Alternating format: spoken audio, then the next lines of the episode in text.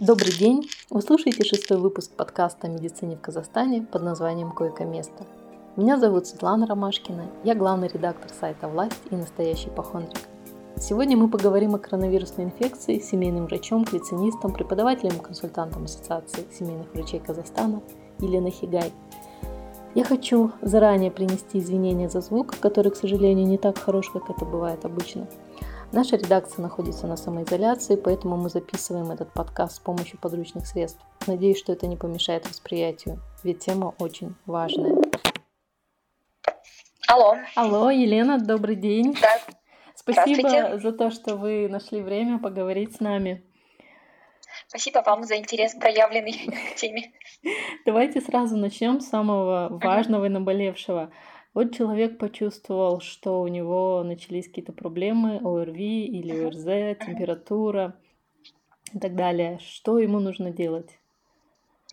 В первую очередь э, желательно поставить вообще в известность лечащего врача. То есть это может быть либо участковый врач да, из поликлиники по месту жительства, либо, ну, в принципе, любой другой врач, с которым пациент может быть все время на связи и консультироваться по поводу своих симптомов. А какие препараты следует пить при повышении температуры и вообще когда? Угу. А, вот при первых вообще признаках недомогания, ну, то есть мы знаем, да, что у взрослых людей, в принципе, там практически 90% всех инфекций простудных, которыми мы болеем, они имеют вирусную природу. И поэтому э, лечение всех вирусных инфекций, э, именно вот которые сопровождаются симптомами простуды, оно всегда симптоматически начинается. То есть в первую очередь это обильное теплое питье, это полноценный отдых и сбалансированное питание. Вот, симптоматически, если человек плохо переносит, допустим, лихорадку, тогда можно принимать ибупрофен или парацетамол да, от температуры. Причем мы ориентироваться должны не на цифры, на градусники, а именно на самочувствие пациента. То есть иногда бывает, что температура 37,5, да, и человек лежит, извините, как тряпочка, да, не может там не пить, не есть, а могут болеть мышцы, могут болеть кости, суставы, да, вот такое сильное очень будет недомогание. А возможно такое, что температура там 39,5, а, а человек себя вполне сносно чувствует, да, то есть он может сам пить прекрасно, есть, и вот тогда такую температуру мы не будем сбивать, когда 39,5 и самочувствие неплохое, а когда, допустим, 37,5 человек лежит пластом, то, естественно, мы для того, чтобы облегчить его самочувствие, рекомендуем ему принимать парацетамол или ибупрофен. А какие есть ограничения по приему парацетамола, ибупрофена uh-huh. и прочих? То есть люди начинают очень часто бесконтрольно пить, uh-huh. да, uh-huh. там 4 таблетки, не знаю, за час в надежде, что температуру они собьют. Да, вот э, здесь тоже вы очень хороший, правильный вопрос задали. А, рекомендуемая максимальная доза а, прием а, препарата не больше трех раз в день. Да? То есть мы говорим по одной таблетке три раза в день это стандартная схема. В редких случаях, когда прям очень-очень плохо, может эта кратность увеличиваться до четырех раз в день. Но это самый максимум, да, то есть это мы говорим, что относительно безопасная дозировка, которую можно принимать. И здесь еще очень важный момент, когда опять-таки, да, мы снижаем температуру. А, Еще раз хочу сделать особый упор на том, что мы не а, ставим себе целью снизить температуру до нормы. Да, мы вообще себе не ставим такой цели, чтобы с 39 стало 36,6. Это тоже вот как бы неверное да, представление. Очень часто слышу от пациентов, я вот выпила таблетку, там 39 была температура, таблетку приняла, а у меня температура только упала до допустим, до 38 градусов, и все, и больше не падало. И мне пришлось там через два часа еще одну таблетку выпить. То есть здесь я хочу опять-таки обратить внимание на то, что мы не снижаем, мы не ставим себе целью снизить температуру. Наша цель — это облегчить самочувствие. И вот если мы приняли таблетку парацетамола, было 39,5 и очень плохо, выпили таблетку и стало 38 и лучше, мы уже можем пить, да, мы можем встать с постели, у нас уже не крутит, там не выламывает э, ноги, руки и так далее, да, то все, мы своей цели добились. Мы сделали так, что нам стало легче. Все. А, почему не нужно снижать температуру, стремиться до нормы? Потому что мы должны помнить, что лихорадка – это защитная реакция организма. То есть на высоте лихорадки вырабатываются антитела. Поэтому бояться температуры не нужно. Еще один момент, да, когда тоже, ну, особенно часто с, дет, с детьми, да, так родители чаще реагируют детей. А, вот это страшное стремление, на самом деле, сбить температуру до нормы, да, чтобы нам было спокойнее. Категорически не нужно этого делать. И а, когда мне говорят, что мы давали ибупрофен, допустим, ребенку каждый час, потому что у него не сбивалась температура, Самое мое основное предположение, почему не сбивается температура, а, потому что в организме элементарно не хватает жидкости. Потому что наш организм может снижать температуру только одним способом, испаряя жидкость в виде пота. да, и таким образом как бы наше тело остывает. Других способов снизить температуру у него просто нет. И вот если в организме жидкости хватает только для того, чтобы поддержать работу жизненно важных органов, таких как сердце, почки, головной мозг, он ни грамма этой жидкости не отдаст на а, пот, на выделение пота. И поэтому мы всегда говорим, что в первую очередь обильное теплое питье. Для чего? Для того, чтобы организм мог сам регулировать свою температуру. А организм у нас вообще на самом деле это совершенная, можно сказать, саморегулирующаяся система.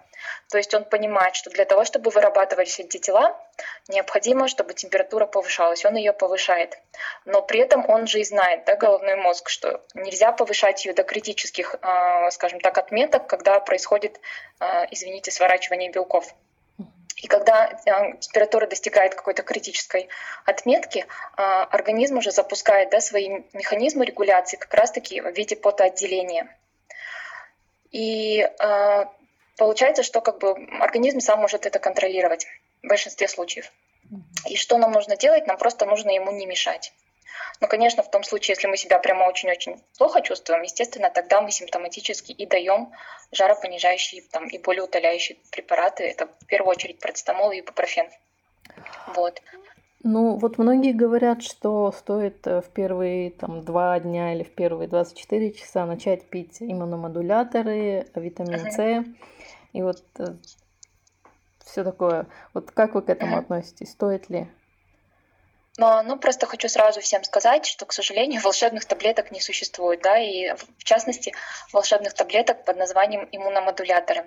Есть препараты для повышения, а, скажем так, активности иммунной системы, но они это довольно-таки серьезные препараты, которые используются только в условиях стационара, а, и используются они, например, у пациентов после химиотерапии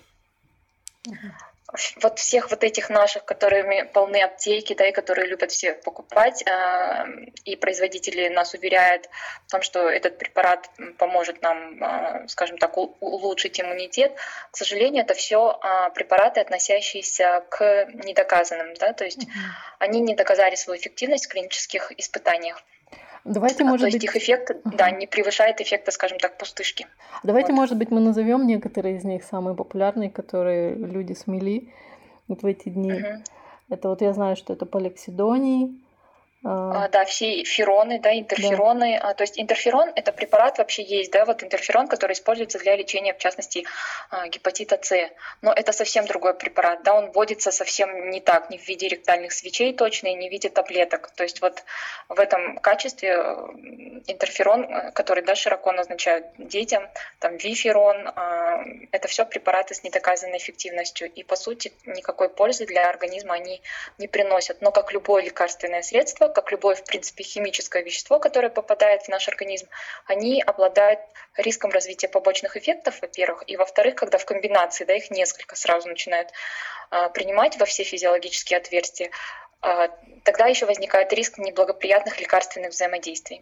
Еще ингаверин. Вот тоже мы должны помнить. Да, еще ингаверин, да, популярный? Ингаверин, орбидол, э, граприносин, оцилококцинум, их очень много, да, это тоже те препараты, которые позиционируют, их производители позиционируют их как иммуномодуляторы плюс противовирусные, да, такого, скажем так, широкого спектра действия препараты. А, поэтому, э, в принципе, можно вообще смело сказать, что эффектом они никаким не обладают, и можно их смело не принимать, то есть только если для самоуспокоения, но опять-таки я всегда говорю, да, что помимо ожидаемой пользы мы всегда должны помнить о вот этом возможном риске побочных эффектов. И в данном случае ожидаемая польза стремится к нулю. Угу. Спасибо.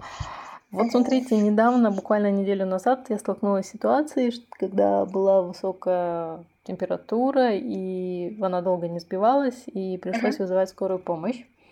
Она uh-huh. приехала, и фельдшер сделал направление, о, назначение. Uh-huh. Там было указано, вот я вам прочитаю, немесил, uh-huh. ацикловир три раза в день, парацетамол, uh-huh. глюкоза внутривенно через капельницу, uh-huh. а, витамины В12, В6 и хилак форте. Uh-huh. Вот вы не могли бы сказать, что в этом назначении не так? Ну, это вообще э, сборная солянка. Э, э, честно говоря, все эти препараты, когда я, если бы я увидела такой список назначений, первый бы мой вопрос был, а что мы, собственно говоря, лечим, да, здесь. Вот, то есть мы тут видим все от всего. Я еще удивлена, что здесь нет ни одного антибиотика. Обычно у нас еще антибиотик, и еще любят противогрибковые средства, то есть чтобы по всем направлениям, по всем фронтам ударить, называется. А, здесь а, ацикловир, да, вот начнем даже а, с него. Немесил, хорошо, я согласна, да, то есть немесил это нестероидный противовоспалительный препарат, немесулит, который относится вот к той же группе, да, что и, допустим, ибупрофен и парацетамол, то есть жаропонижающим, болеутоляющим и противовоспалительным действием обладает. С этим назначениями согласна. Дальше. Ацикловир. А ацикловир я просто хочу всем еще раз напомнить, да, в том числе и своим коллегам-врачам, а, что ацикловир – это препарат, который а, обладает эффективностью в отношении вирусов из семейства герпес-вирусов.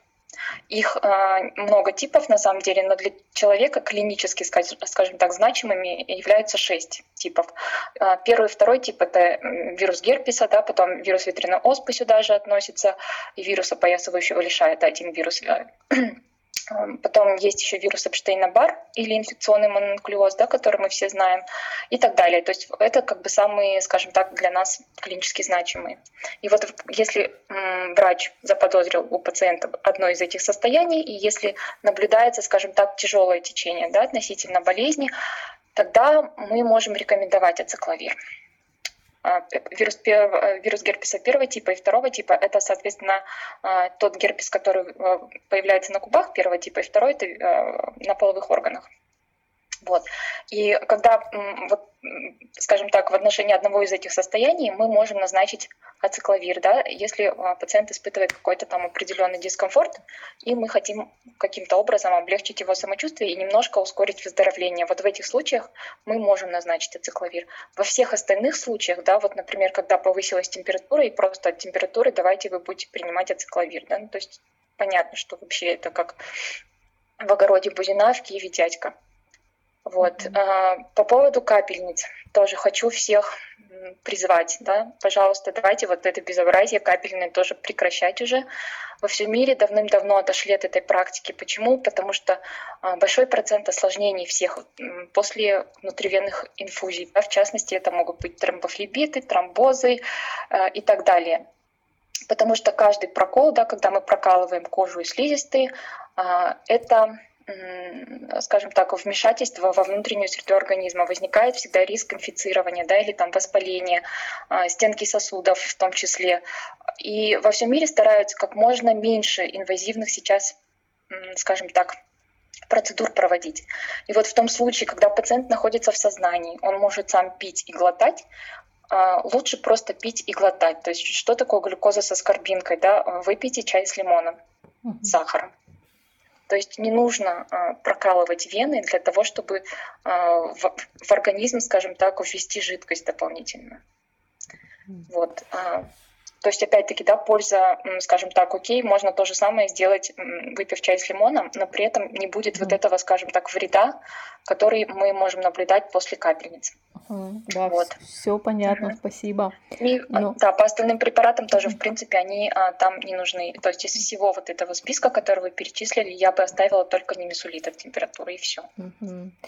Но uh-huh. знаете, что самое интересное, что на следующий день, когда я пошла в аптеку, ни в одной из аптек uh-huh. в нашем районе уже не было цикловира. Видимо, uh-huh. скорая помощь и терапевт всем прописали цикловир, uh-huh. потому что в тот же день я созвонилась с терапевтом в нашей государственной поликлинике, uh-huh. и она согласилась с этим назначением и сказала, что цикловир uh-huh. нужен. Uh-huh. Вот, вот такая история. А, опять-таки, эта же история с этим же врачом в конце прошлого года, когда при uh-huh я не знаю, было ли это ОРВИ или грипп, она прописала uh-huh. антибиотики, при том, что температуры уже не было и состояние было uh-huh. хорошее, она закрывала больничный лист и сказала, ну вот подключите сейчас антибиотики, потому что вот, вот у нас так надо. И я с ней uh-huh. очень долго спорила, говорила, что ну вирус не перешел в бактериальную стадию. Uh-huh. Вот. И в итоге мы решили, что я не буду пить, и это uh-huh. ну, зона моей ответственности уже была, а не ее. Uh-huh. Uh-huh. Вот. И сейчас люди активно, превентивно скупают антибиотики. Просто их в аптеках uh, нет. Да, к сожалению, да. вообще вот на нашем постсоветском пространстве, а, ну, скажем так, медицина а, не всегда доброжелательно относится а, к пациенту, скажем так. И мы часто, да, вот у нас почему-то профилактическое лечение существует, вообще такое понятие, превентивное лечение. Хотя вот в отношении инфекционных заболеваний, особенно там, не знаю, профилактики бактериальных инфекций не существует вот в амбулаторной практике. Амбулаторная это вот на уровне поликлиники, да. То есть а, наоборот, когда мы при вирусных инфекциях даем антибиотик, что происходит? Против вируса антибиотики не действуют, да. Почему? Потому что антибиотики это антибактериальные препараты. Бактерии это клетка, да, это мы знаем из курса школьной биологии. А вирус это не клеточная структура. Вот э, антибиотики вообще делятся по механизму действия на несколько групп. А, и они атакуют, скажем так, разные структуры бактериальной клетки. А, какие-то антибиотики нарушают синтез стенки бактериальной, да, построение бактериальной стенки, какие-то там не дают ядру делиться и так далее. Вот у вируса ни одной из этих перечисленных структур просто нет. И получается, что когда мы назначаем антибиотик при вирусной инфекции, а, никакого, никакой пользы он не приносит, да, но при этом может нанести потенциальный вред в чем? В том, что он нарушает Э, нашу, э, ну как все знают это слово микрофлору, да, что такое микрофлора? Это та пленка из миллионов, триллионов э, бактерий, грибов и чего только не, которая выстилает поверхность нашей кожи и слизистых в виде такой пленки, знаете, и а, по сути вот эта пленка выполняет роль нашего защитного скафандра, да, мы поэтому и не болеем, скажем так, круглосуточно и 24 часа а, в сутки, 7 дней в неделю, потому что мы же все время окружены, да, разными патогенами, которых мы не видим, но их все время вокруг нас много. Но именно эта пленка защитная не дает им а, попасть в наш организм. Это вот первый барьер на пути вот этих всех чужеродных патогенов. Когда мы принимаем антибиотик, как мы уже сказали, на вирус он не действует, но при этом он убивает все чувствительные к нему бактерии в нашем теле. И тем самым нарушается вот этот баланс. И мы, получается, в своем вот этом защитном скафандре делаем такие дырки своими руками. И как бы это парадоксально ни звучало, мы увеличиваем тем самым а, риск присоединения бактериальной инфекции к вирусной. И вот сейчас повально все этим кинулись заниматься. Вторая проблема, которая меня на самом деле очень сильно беспокоит и даже, можно сказать, пугает, что будет после окончания этой пандемии коронавирусной инфекции. Мы вот просто, и даже, возможно, раньше, мы просто очень скоро проснемся в мире, где нет антибиотиков. То есть в мире до изобретения антибиотиков, когда люди погибали от банальных инфекций. Вот это наша возможно, ближайшее будущее. Оно на самом деле страшное. И почему сейчас, да, как бы, ну, я призываю всех э, и своих коллег в том числе э, быть немного более благоразумными, и э, мы должны думать тоже о долгосрочной перспективе. То есть мы должны вспомнить, а, должны научиться доверять тем знаниям, которые мы получили в медуниверситете, да, тем, а, а, скажем так, той информации, которую доказали уже много лет назад, и постоянно она подтверждается исследованиями, об этом говорят ученые. Мы все это изучали в медвузе, но получается, что на практике мы боимся этой информации доверять. Доверять логике и здравому смыслу, что антибиотики не работают против вирусов. И не нужно с профилактической целью их назначать, потому что мы делаем хуже. Мы никак не помогаем организму, но мы реально помимо, как я сказала, да, э, я уже даже не говорю про побочные эффекты, про аллергические реакции, которые тоже очень часто встречаются ну, в ходе такого лечения, скажем так. Я говорю именно о том, что нам скоро просто вот мы будем терять друг друга, терять своих близких от банальных инфекций. Это гораздо страшнее. Угу. Но я знаю, что и вы об этом писали, и другие врачи, угу. что в других странах назначается специальный тест, э, чтобы определить, угу. перешла ли болезнь именно в бактериальную стадию. и нужно ли подключать антибиотики. Вот у нас этого uh-huh. теста пока что нет. То есть его врачи не проводят так массово. И uh-huh. э, готовы ли мы сейчас подключать этот тест, как-то его и уже назначать осознанно антибиотики? Что для этого нужно? Э, в первую очередь, конечно, нужно ну, менять, наверное, мышление. Как я уже сказала, просто следовать. У нас вот еще проблема, что, к сожалению, не популярна а, доказательная медицина пока не только у нас, вообще на постсоветском пространстве. Вот этот все-таки железный занавес, который долгое время да, нас а, окружал, он, он не прошел, а, скажем так, без последствий. Вот в умах у нас он пока еще остался. Это больше, знаете, информационный у нас такой занавес железный, до сих пор он сохраняется. То есть мы, а, плюс у нас еще есть языковой барьер, да, к сожалению, в нашей вот профессиональной среде. Сейчас мы понимаем, что все-таки язык науки, язык медицины, язык инноваций — это английский язык, да, то есть вот как раньше мы говорили, эсперанто должен был стать, да, когда-то возлагались на него надежды, большие в качестве универсального языка, но сейчас, в принципе, это английский язык, то есть а, он скажем так, универсальный язык общения, а, в том числе в медицинской среде.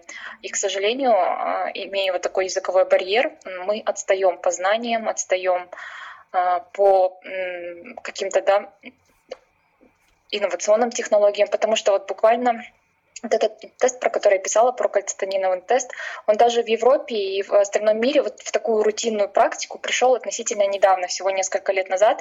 Я видела, получается, вот этот аппарат первый на одной из конференций на выставке там, медицинского оборудования, и тогда это тоже было там что такое вау. Сейчас это уже практически это рутинная практика, да, вот у семейных врачей в Европе, у них в клиниках, в их маленьких там клиниках семейных врачей, а, в группах семейных врачей есть такой аппарат. Э, и прекрасно просто это экспресс-тест делается, да, буквально тоже вот как кровь из пальца, и все, и можно там уже, или кровь из вены, и ты тут же можешь буквально там через несколько минут получить ответ, нужен антибиотик или нет. И вот во всех сомнительных случаях, когда доктор думает, нужно или не нужно, он может провести такой тест.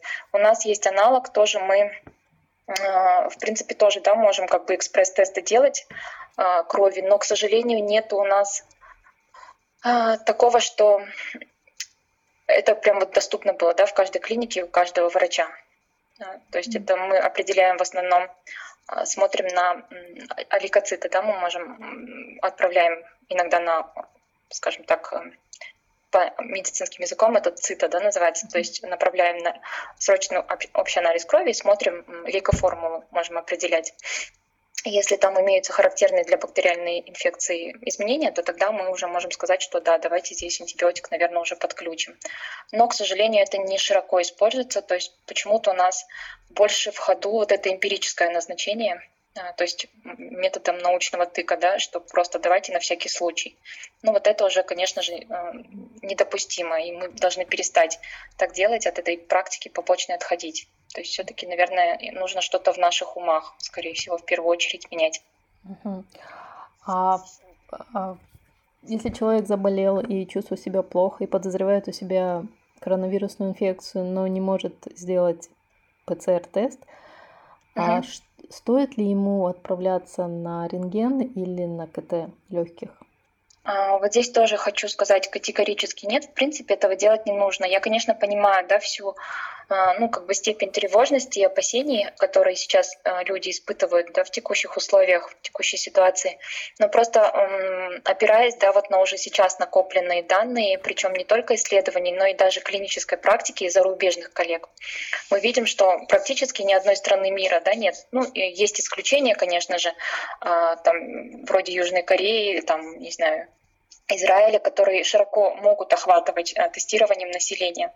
Но, к сожалению, мы в другой ситуации. Да? Мы в той ситуации, когда, как и во многих странах, не хватает мощности тестирования. И здесь тогда все-таки а, на первое место должна выходить оценка клинического состояния. То есть то, в принципе, что врачи все время и делают. Да? А, то есть мы должны опираться в первую очередь на клиническую картину, потому что для коронавирусной инфекции она уже, скажем так, обрела свои черты и довольно характерная клиника есть.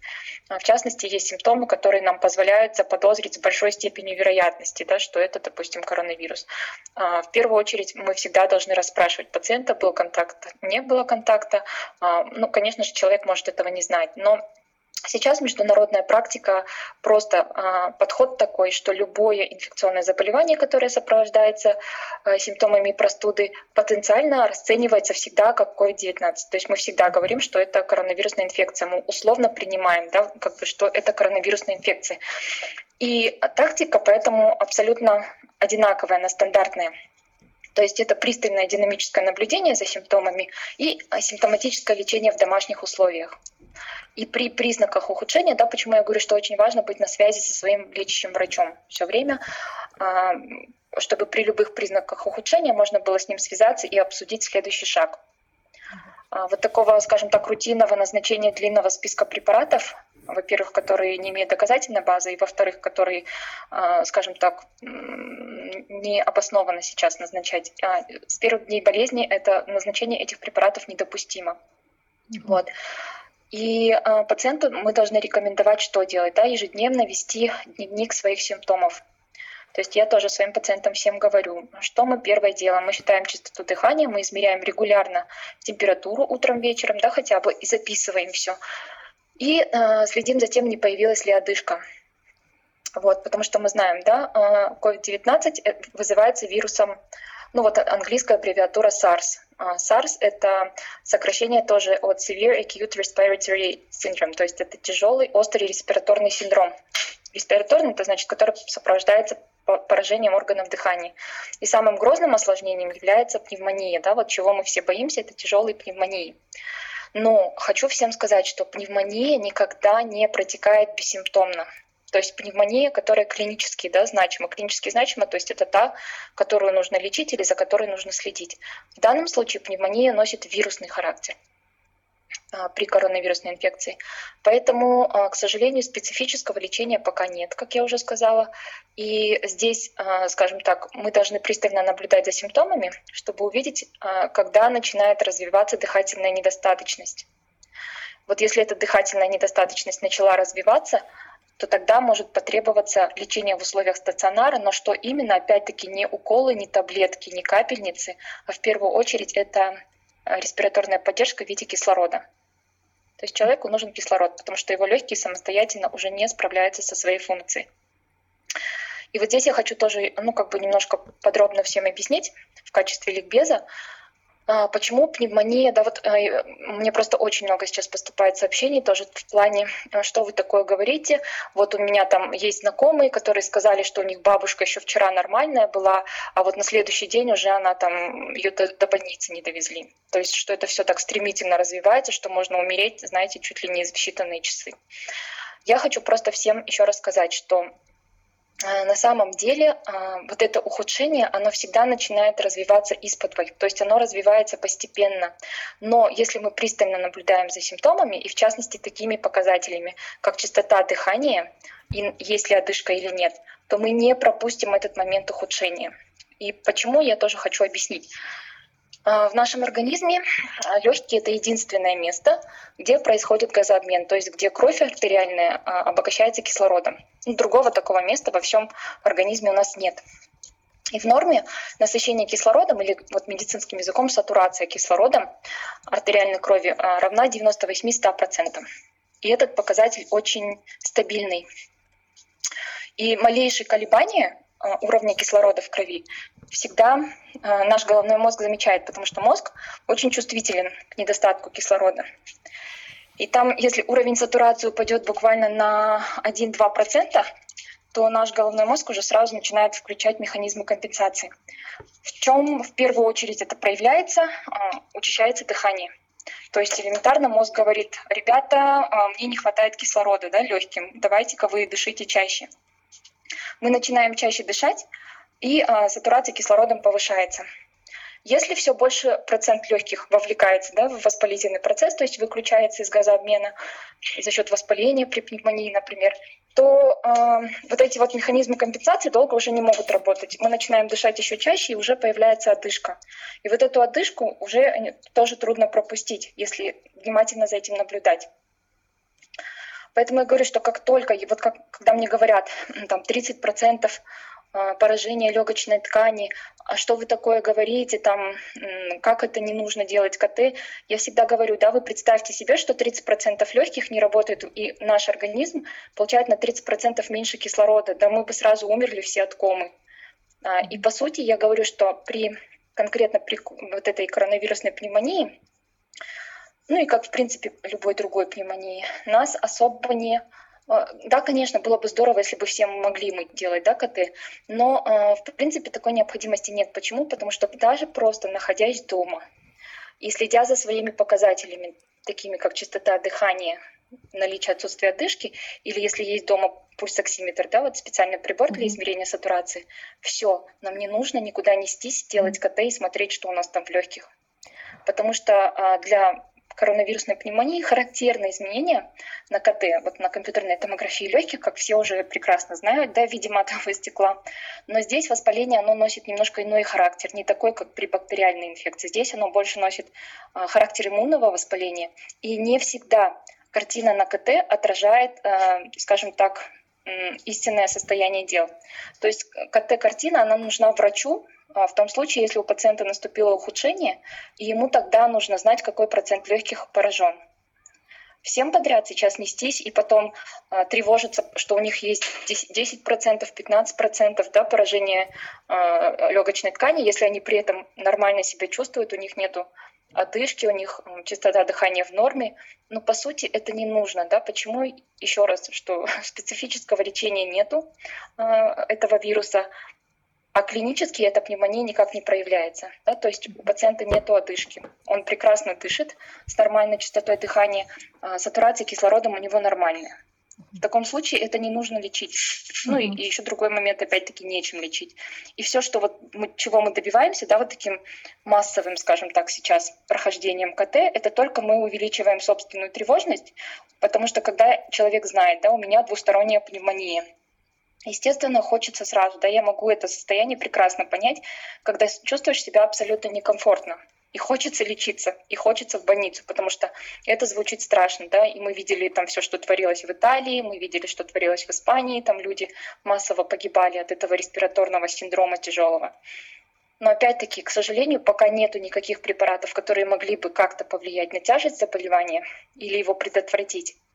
И при этом, когда мы идем массово проверять, э, скажем так, свои легкие, не имея пока клинических симптомов, и мы хотим попасть в стационар как можно раньше, создается такая ситуация, когда, скажем так, не совсем тяжелые пациенты, которые могут дома пока наблюдаться, они попадают в стационар и занимают там койки неделями. А в то же время тяжелые пациенты, которые уже ухудшились настолько, что им нужна кислородная поддержка, они не могут попасть в больницу, потому что нет места. Uh-huh. То есть как бы вот, вот это, скажем так, излишнее э, клинически необоснованное эм, прохождение компьютерной томографии, оно повышает тревожность населения и э, создает вот искусственный дефицит коек в стационарах на сегодняшний день. Вот, поэтому, в принципе, я говорю, что вместо КТ мы можем просто дома наблюдать за своими симптомами. И как только да, мы видим, что увеличивается частота дыхательных движений, появляется одышка, вот тогда мы должны связаться со своим врачом и обсудить, возможно, уже нужна госпитализация. То есть это уже врач оценит, в какой степени там у него уже одышка у пациента, насколько выраженная, да, э, там, не знаю, частота дыхания, насколько учащена и так далее. Mm-hmm. Вот. Понятно. И да, должны быть еще признаки а, клинического ухудшения, да, вот э, со стороны любых органов может быть ухудшение самочувствия, это тоже, скажем так, красный флаг, когда пациент обязательно должен сообщить об этом врачу и тоже узнать, не является ли это поводом для госпитализации, но не самостоятельно, да, не по самоназначению мы должны идти на КТ или там ложиться в больницу и так далее. Ну, к тому же говорят, что КТ не очень полезная процедура в целом для организма. Вот мне а, да, конечно, это большая доза облучения. А по поводу сатурации, я читала, что для есть поправка для высокогорья, что люди, которые живут вот в таких городах, как Алматы, у них сатурация будет ниже. Ну, то есть где-то норма это 95, может быть, процентов. А, на самом деле нет. Вот в комнатном воздухе, в условиях, даже вот в комнате, да, в помещении, все равно для всех а, он 98-100. И вот тоже просто я работаю в клинике, где у нас, а, к счастью, есть пульсоксиметр, и мы всем пациентам, которые приходят к нам да, с симптомами инфекции дыхательных путей, мы всегда измеряем сатурацию. Ну и вообще, в принципе, мы всем рутинно измеряем сатурацию. И в норме она всегда 98-100%. Угу. И у них тоже, да, вот в том числе наших пациентов. Вот, то есть буквально сегодня министр здравоохранения Алексей Цой говорил о том, что в Казахстане ежедневно регистрируется уже до двух с половиной тысяч случаев пневмонии. Uh-huh.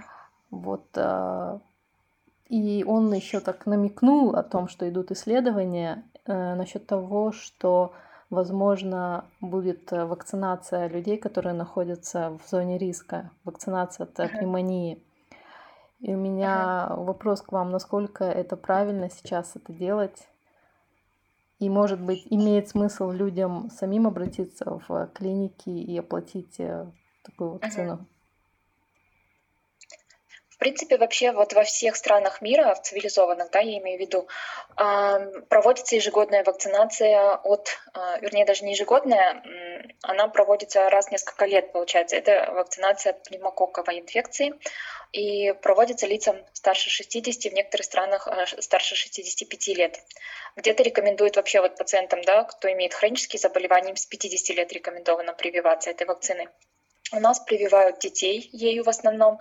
И а, для пожилых тоже есть у нас рекомендации, это для пациентов с хроническими заболеваниями, но, к сожалению, это не популярная вакцина, и у нас не так много людей прививаются.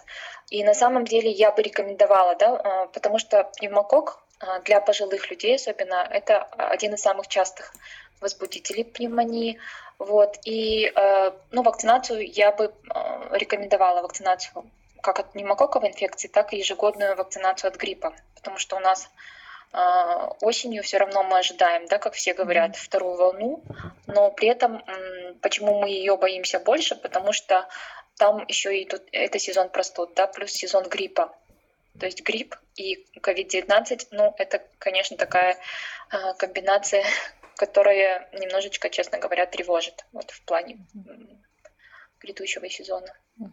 А есть ли статистика, может быть, в Казахстане или в мире уже о том, насколько часто коронавирусная инфекция вызывает пневмонию? А, в принципе, а, сейчас, да, а, разные данные есть в разных странах, но в среднем, усредненно, как бы и эту статистику тоже цифру дает ВОЗ, что около 80-81% всех вот этих случаев коронавирусной инфекции протекает все-таки в легкой форме.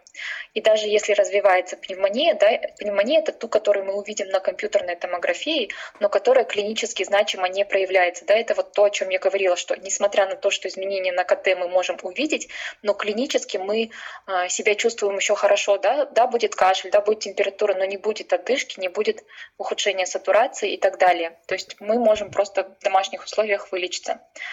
И 19-20% э, это тяжелые, и э, как бы вот около 15% это тяжелые, да, 5% это критически тяжелые, э, скажем так, случаи. И поэтому можно сказать, что вот клинически значимая пневмония развивается примерно у 20%, 5 из которых попадают в критическое состояние из-за этой пневмонии. Mm-hmm. А стоит ли с учетом того, что в стране уже давно проблемы с ПЦР-тестами, включать в статистику по ковиду всех заболевших и умерших от пневмонии?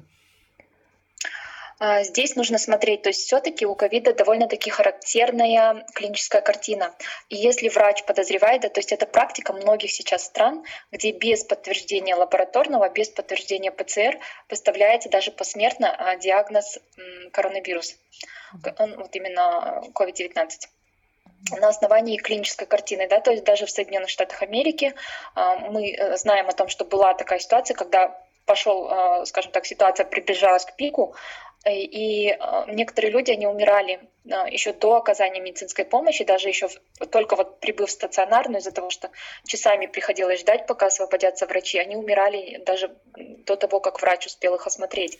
Но а, потом, да, опрашивая родных, лиц, которые за ним осуществляли уход, если а, на основании описанной картины это соответствовало, скажем так, симптомам коронавирусной инфекции, то диагноз выставлялся посмертно на основании вот этих сведений. Uh-huh. То есть э, лабораторное подтверждение, да, сейчас во многих странах и не нужно. На основании uh-huh. клиники диагноз выставляется. И я думаю, что это правильно. То есть я надеюсь, что мы изменим тоже подход к этому и э, тоже возьмем на вооружение. Uh-huh. А есть ли уже окончательно утвержденные протоколы лечения коронавируса при диабете и сердечно-сосудистых заболеваниях? Я знаю, что, mm-hmm. что если говорить о диабете, то постоянно первые месяцы весны менялся протокол. А, на самом деле, да, он сейчас а, еще пока дорабатывается, и вот э, в ближайшее время ожидается вроде как финальная версия именно вот протокола по сахарному диабету. Но здесь основное, знаете, условие такое, что все хронические заболевания, они должны пациенты с хроническими заболеваниями должны принимать свою базисную терапию. Единственное исключение составляют а, пациенты, которые находятся, допустим, это пациенты обычно ревматологов, да, те, у кого имеются аутоиммунные заболевания, и они получают терапию а, иммуносупрессантами, то есть препаратами, которые подавляют активность иммунной системы. И вот здесь, получается, тоже нужно всегда взвешивать соотношение это польза-риск. То есть мы понимаем, что если человек а, с подавленной, да, скажем так, иммунной системой встретится с коронавирусом, то для него это заболевание будет протекать гораздо тяжелее, и последствия тоже могут быть а, довольно такие, а, скажем так, серьезными. Угу. Вот, поэтому здесь всегда тоже нужно быть на связи с врачом и все пользы и риски взвешивать и совместно врачу с пациентом принимать вот это решение о том, продолжать лечение или нет. То есть э, вот, каждая индивидуальная, я думаю, ситуация. Ну, вот уже несколько раз появлялась информация о том, что коронавирус постоянно мутирует. И можно, можно ли об этом говорить? А, в принципе, все вирусы да, в той или иной степени обладают вот этим свойством мутации, и поэтому, да, коронавирус не, скажем, не является исключением, но пока мы, э, скажем так, не можем да, сказать, это мутация во благо или во вред. То есть а, все равно при заболевании многое очень будет зависеть от индивидуального ответа организма на внедрение вот этого вируса. И пока сказать, а, то, то есть я тоже встречала да, такие высказывания в соцсетях и там даже какие-то публикации, где говорили, что со временем вот эти мутации э, делают течение заболевания либо наоборот, кто-то говорит легче, да, кто-то говорит тяжелее, но пока вот таких достоверных прям данных нету, да, серьезных научных исследований, которые бы сказали, что все тяжелее и тяжелее становится заболевание. Нет, вирус мутирует, и, в принципе, скажем так, у него сейчас а, все карты на руках, да, у него есть весь мир, у которого нет иммунитета к нему. Это естественно, да, он может мутировать, он может набирать силу, и действительно, как бы даже клиника заболевания может меняться. Поэтому, ну, я думаю, что ученые держат руку на пульсе, врачи тоже держат руку на пульсе. И чем больше времени проходит, тем больше мы информации да, получаем, тем больше знаний получаем. То есть сейчас пока мы можем предполагать, но э, время нужно все равно, чтобы точно дать ответ на этот вопрос. Ну, кроме того, была интересная информация о том, что, ну, возможно, что это просто теория, что у переболевших антитела сохраняются лишь непродолжительное время, буквально несколько месяцев. А, да, это тоже пока что только спекуляции, скажем так. Почему? Потому что еще прошло совсем мало времени, да? а, вообще с момента возникновения даже этого вируса. И поэтому даже, скажем так, э, первый переболевший, ну, максимум сколько там, 7 месяцев, да, возможно. И это совсем короткий срок. Но сейчас уже, да, как говорю, с каждым месяцем мы будем получать все больше и больше этой информации. И, возможно, в скором времени мы получим ответ на этот вопрос, потому что на сегодняшний день мы пока не знаем, сколько времени антитела э, циркулируют защитные.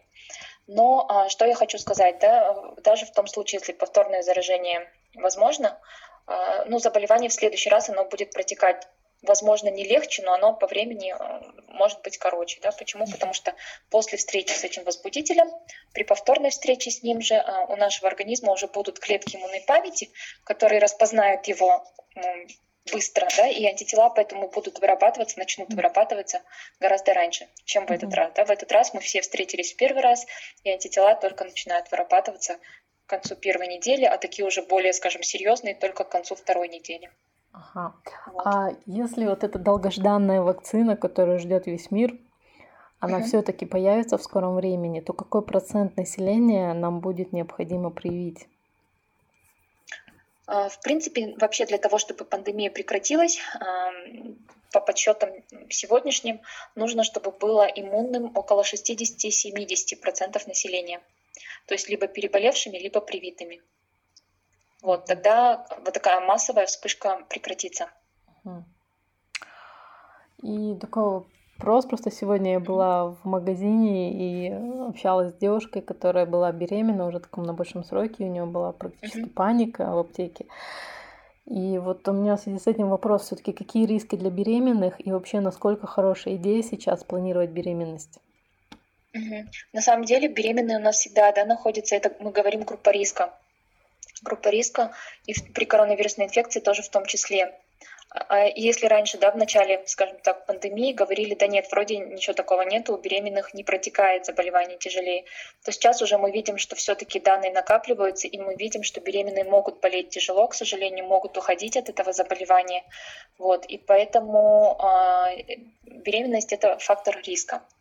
И, наверное, как бы, ну, это, конечно же, решение каждой да, семьи в отдельности, но для себя, наверное, бы лично я бы выбрала не планировать сейчас беременность uh-huh. в этих условиях, потому что ну, мы видим, да, что э, а, все-таки все недостатки систем здравоохранения во всем мире обнажились. Но у нас э, это хронические, да, скажем так, хронические э, какие-то недостатки системы и сложности с получением качественной медицинской помощи. Поэтому, наверное, ну, в наших uh-huh. текущих условиях для себя бы я приняла решение не планировать. Uh-huh. А есть ли какие-то исследования о том, как э, эта инфекция может повлиять на плод? на ребенка? А, пока, да, пока таких а, сведений нет, и в принципе считается, что для ребенка внутриутробно эта инфекция, ну, то есть он относительно, скажем так, в безопасности. И сейчас уже а, как бы во всем мире, да, в развитых странах, и у нас тоже, я думаю, должны это уже практиковать, без контакта, такого вот рода разрешения, когда прекращается вертикальная передача вируса плоду, то есть там специальная имеется, а, скажем так, тактика ведения родов. Вот, поэтому, ну, пока считается, что ребенок внутриутробно в безопасности. Вот ходит очень много ужастиков э, в сети про аппараты ИВЛ, о том, что они mm-hmm. вредны и так далее, да, что люди после них mm-hmm. плохо себя чувствуют и что риски не оправданы. Вот мне хотелось бы у вас mm-hmm. подробности узнать. Да, на самом деле искусственная вентиляция легких это очень э, серьезная процедура, и она действительно проводится только по жизненным показаниям в том случае, когда человек уже сам не может дышать. И там э, получается, что риск смертности очень высокий. Это во всех странах мира. Это не в Казахстане даже, это во всем мире, что по разным данным летальность может даже достигать 80%. Вот. То есть, ну, в среднем говорят, что около а, простым языком, да, один из двух умирает, то есть 50% в среднем по миру. Почему? Потому что ИВЛ э, всегда означает, что будет присоединение бактериальной инфекции. И причем эта инфекция будет госпитальная, да, то есть внутрибольничная. А мы все знаем, что внутрибольничные штаммы, они самые опасные. Почему? Потому что они устойчивы практически ко всем существующим антибиотикам и ну вот даже те, которые мы используем только по жизненным показаниям. Еще почему вот я призываю коллег сейчас да, остановить вот это безобразие с бесконтрольным просто назначением даже друг другу, да, у нас доктора назначают препараты резервом так называемого. Это препараты, которые весь мир а, на них, скажем так, Э, не дышат даже в их сторону. Почему? Потому что их стараются сохранить как раз-таки для лечения самых страшных инфекций, которые устойчивы ко всему. И в том числе один из препаратов используется для лечения резистентных форм туберкулеза во всем мире, да, даже не используется. И нам все говорят, ребят, прекратите их назначать в амбулаторной практике, то есть в поликлинике по-нашему. Потому что э, мы сейчас видим, да, что э, все у нас передается, вот все границы условны. И если у нас будет резистентно к этому препарату туберкулез, мы его разнесем по всему миру просто, запросто, вообще в мгновение ока.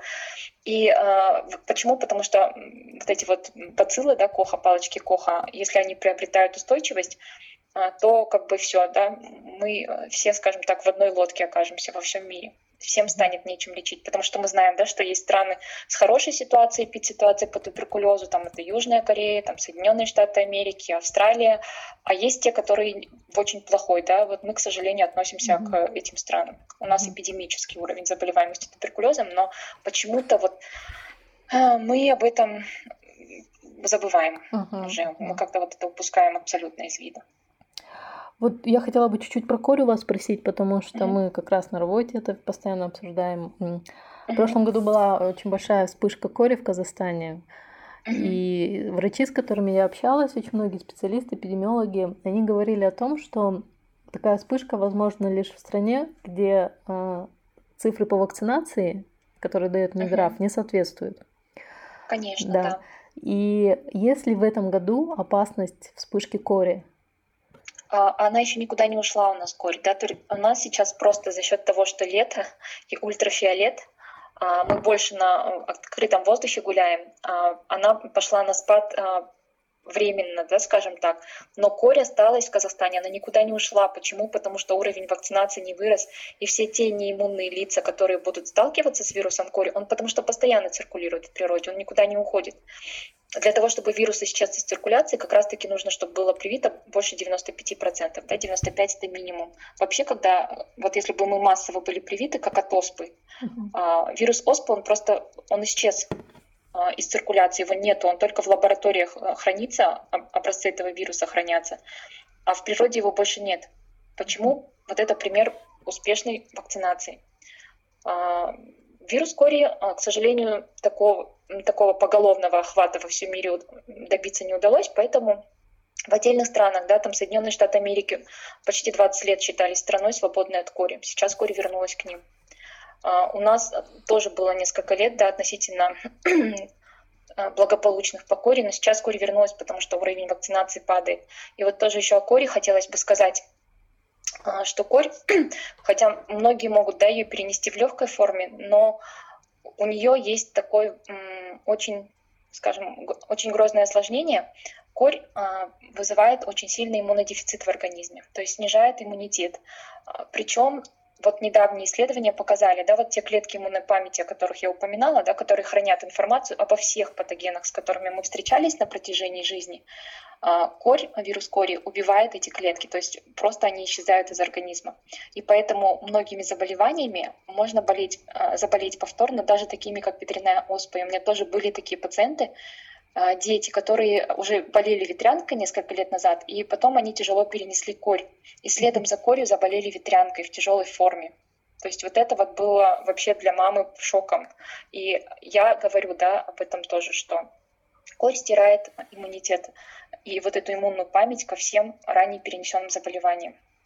Вот это вот очень грозное осложнение, да, я уже не говорю там про склерозирующий энцефалит и другие там долгосрочные последствия, но вот даже об этом помнить, да, и вот в свете вот этой угрозы, что у нас будет грипп, у нас будет коронавирус зимой, у нас будет корь, ну вот я просто всех еще раз призываю, давайте немножечко позаботимся, да, о здоровье своем, о здоровье своих детей, потому что вот, к сожалению, это, наверное, будет звучать как сарказм, но этой зимой нам будет жарко, то есть нам нужно к этому подготовиться. И я просто призываю родителей, пока есть время, ну, как бы все необходимое сделать да, для того, чтобы немножечко уберечь угу. своих детей от таких последствий. А имеет ли смысл а, сдавать анализы на определение антител кори, чтобы знать, делать а, вакцину или все-таки не стоит?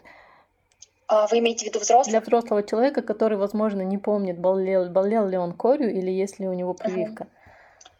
Можно сдать э, антитела, посмотреть да, уровень антител, э, который еще циркулирует. Если он снижен, привиться. А можно просто привиться. То есть если вы последний раз прививку получали больше 10 лет назад, то можно лучше... Это быстрее, да, скажем uh-huh. так, просто привиться. Uh-huh. Я за свою жизнь получила трижды вакцину от кори, то есть это вот в детском возрасте.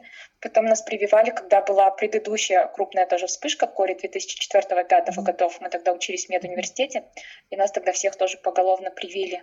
Uh-huh. И вот в этом, получается, сезоне, в прошлом году я себе поставила третью прививку uh-huh. от кори.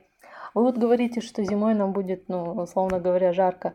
Uh-huh. И сейчас какие прививки для взрослых, э, для пожилых людей можно сделать uh-huh. заранее, чтобы быть готовым к зиме? А, ну, пожилым людям вообще сейчас единственное еще, конечно же, очень опасно, да, ходить по медучреждениям. Я даже, честно говоря, не знаю. Я бы в идеале вообще, да, все должны привиться, как мы говорим, от а, пневмокока и от гриппа. А, дети еще и от кори. Но в текущих условиях здесь очень важно, очень важно организовать вот этот безопасный, да, скажем так, процесс вакцинации. И вот это, наверное, задача наших организаторов здраво- здравоохранения, потому что сейчас потенциально да, каждый контакт с медработником, каждый приход в медучреждение — это потенциальный риск заражения. Вот, мы тоже об этом должны помнить. То есть, ну, как бы ситуация сложная на самом деле. И самое главное, это, я говорю, а, а, обеспечить вот этот безопасный процесс. То есть за рубежом рекомендации такие, что останавливать плановую вакцинацию даже в условиях пандемии нельзя.